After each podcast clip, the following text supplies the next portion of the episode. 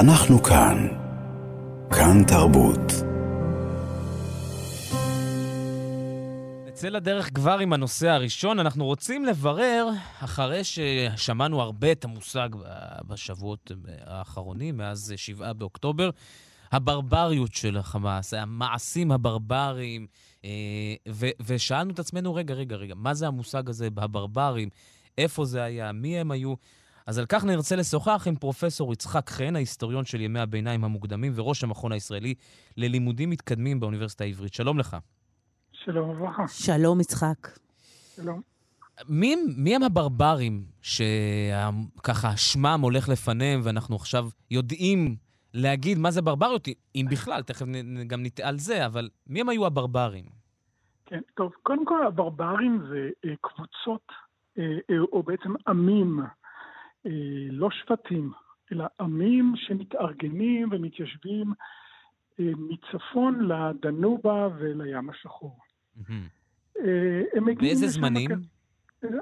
הם מגיעים לשם במאות הראשונות לפני הספירה. ככל הנראה במאה השלישית לפני הספירה. אה, הם נודדים לשם ככל הנראה מהאזורים הצפוניים של גרמניה ואזורי סקנדינביה, יש איזושהי נדידה ומעבר של אה, קבוצות נודדות.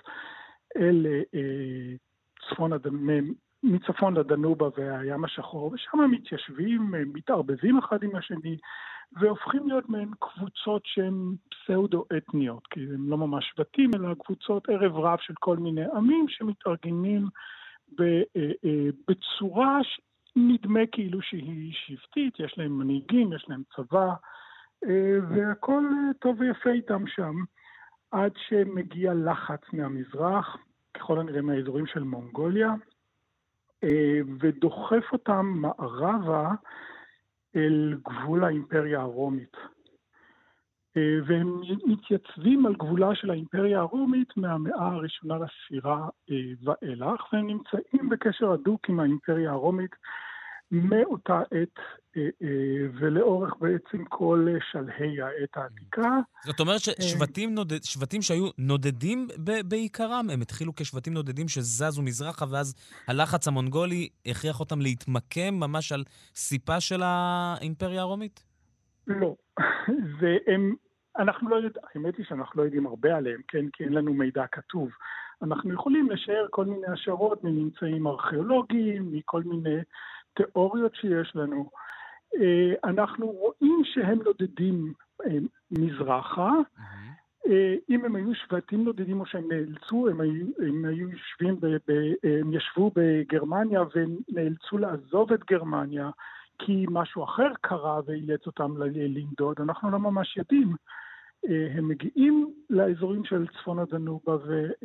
מצפון לדנובה והים השחור, ושם הם כבר מתיישבים. וברגע שמגיעים המונגולים, ההונים בעצם, mm-hmm.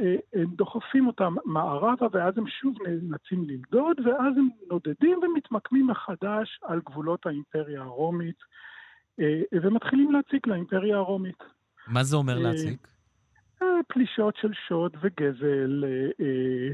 בהתחלה זה פלישות של שוד וגזל, אבל ככל שהלחץ מהצד המזרחי הולך וגובר, אז הם גם אה, בעצם עוברים את גבולות האימפריה הרומית ומחפשים מקום מושב חדש. והאימפריה הרומית לא יודעת איך להתמודד איתם.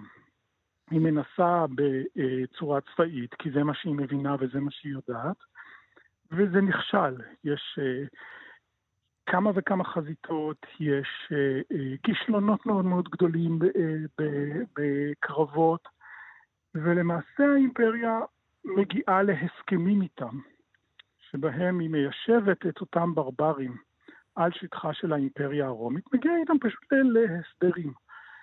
הסדרה, הסדרה, זה כן, במושגים שלנו היום. הסדרה, זה מאוד טוב, כן. כן. הם מתיישבים על שטחה של האימפריה הרומית, הם אה, מקבלים אדמה, זאת אומרת, הם יכולים לדאוג לפרנסתם, ובתמורה הם משלמים מיסים לאימפריה הרומית ומשרתים בצבא הרומי. Mm. כלומר, האימפריה הרומית לוקחת את אותם ברברים, מגייסת אותם לשירותה, ובעצם הם עכשיו הופכים להיות חלק אינטגרלי מהצבא הרומי ולהילת את המלחמות של הצבא הרומי. כך שבסופו של דבר מה שיוצא זה שיש לנו צבא רומי שנלחם בברברים בעזרת ברברים. זאת אומרת, הם נטמעים בתוך הצבא הרומי. עכשיו, מה שמעניין, אה, נתת לנו כאן, אה, פרופסור יצחק חן, את ההתחלה של השבטים הללו, של המושג הזה, אבל המושג הזה הופך להיות אה, מעין שם דבר. זאת אומרת, הוא כן. מבטא אה, ברבות הימים יחס מזלזל כלפי קבוצה אתנית מסוימת, כלפי עם שאתה לא יודע בדיוק לה, להגיד מי זאת התרבות הזאת, היא זרה לתרבות המרכזית, ואז אתה קורא ברברית. זאת אומרת, נכון. איך קרה, קרתה הקפיצה הזאת מאותם שבטים שתיארנו עכשיו, שמתיישבים אה, בסוף שם ליד רומא והופכים לחלק מהצבא, לבין המושג הזה, איך זה קרה? אז קודם כל המונח הוא מונח יווני. אה, והברברים בלשון היוונים היו אלה שאינם שייכים לעולם המיושב, לעולם המתורבת. זאת אומרת שהם לא המיוש... הגיעו למקום הזה עם השם הזה, נכון? היוונים. לא, לא, לא, לא, לא, זה שם שניתן להם, תכף... כשם גנאי? בהתחלה לא כל כך, כי זה בעצם, אפשר לראות בזה גם קצת אה, זלזול, כן? כי המקור הוא בעצם מי שהשפה שלו נשמעת כמו ברבורים. Mm. כלומר, היא איננה יוונית, הוא איננו חלק מהתרבות היוונית. אה, כך שהיוונים הם בני התרבות, אזרחי העולם המיושב בבני תרבות, וכל שאר העולם הם ברברים. עכשיו, כשאנחנו עוברים אל האימפריה הרומית, אז כמובן שהאימפריה הרומית הרומאים לא רואים את עצמם כברברים, אז עבור הרומאים ההגדרה משתנה. הברברים הם בעצם מי שיושב בעולם שהתרבות בו היא יוונית ורומית, וכל האחרים הם ברברים. כלומר, עבור היווני הרומי הוא ברברי. עבור הרומאי, הרומאים והיוונים אינם ברברים. זאת אומרת, מי שלא נמצא בתוך הגדרת התרבות שלך ובתוך השפה בדיוק. שלך, הופך להיות ברברי.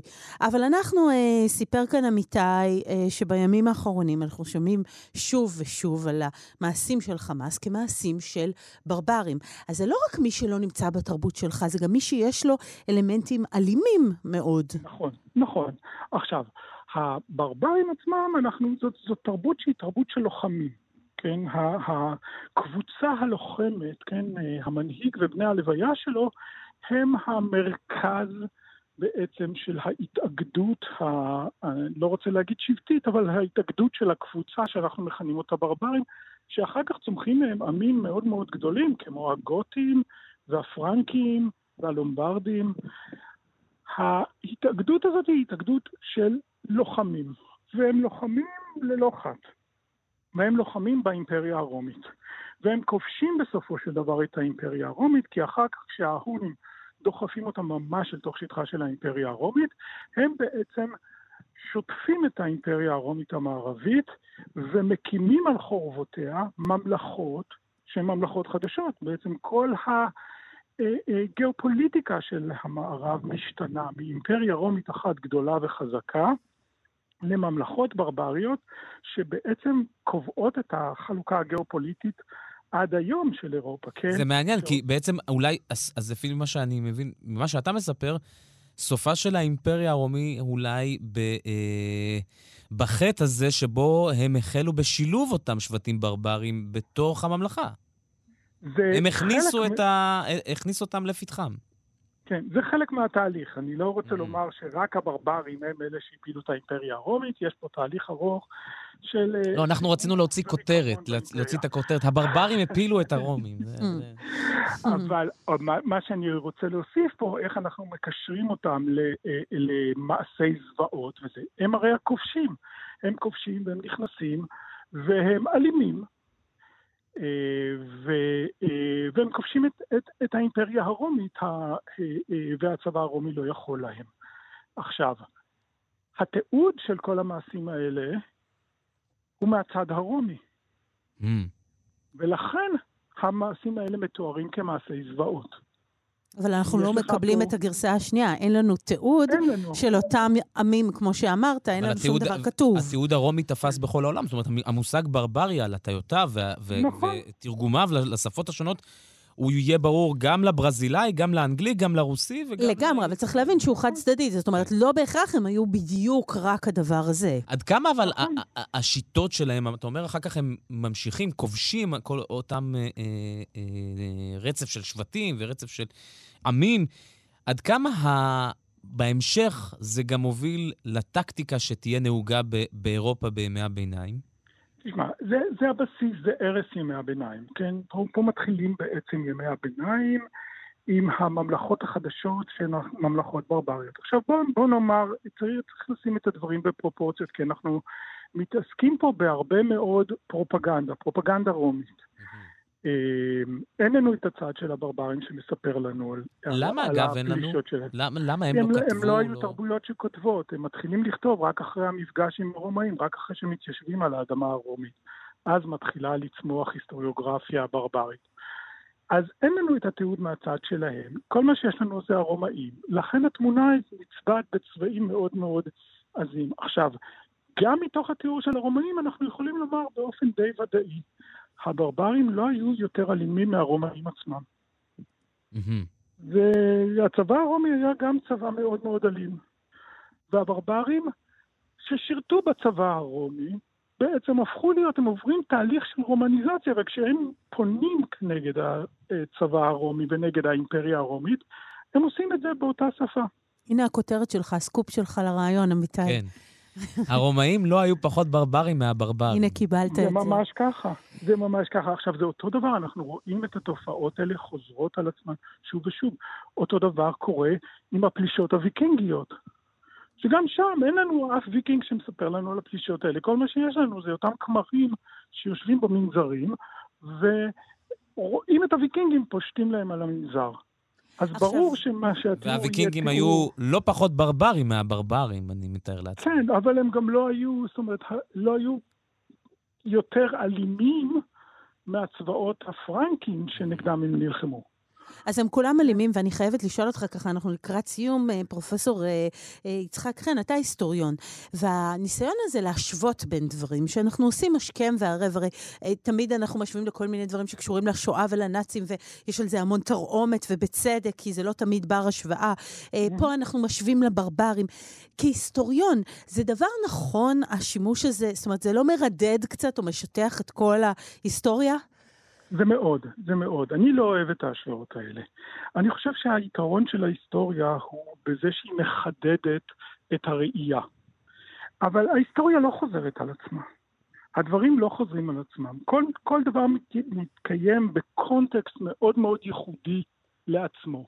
אנחנו בתור היסטוריונים יכולים להבין תהליכים שיחדדו לנו את הראייה על מנת שנוכל להבין ולנתח טוב יותר את מה שמתרחש.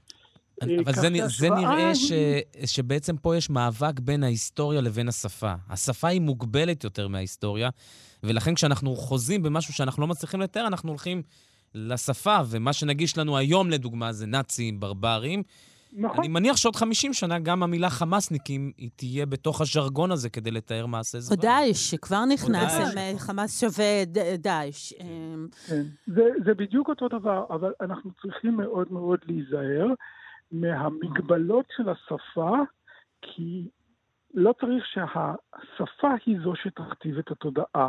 או את האנליזה ההיסטוריוגרפית. אבל, אבל אם אנחנו מסתכלים אה, אה, היסטורית כדי לנסות להבין את מה שקורה פה במזרח התיכון עכשיו, יש מה ללמוד מהמאבק של הרומאים בברברים, או הפוך? ועוד איך, ועוד איך, יש הרבה מאוד קווים שהם קווים מקבילים, יש הרבה מאוד תהליכים שהם תהליכים שאפשר לומר, אפילו תהליכים מנבאים.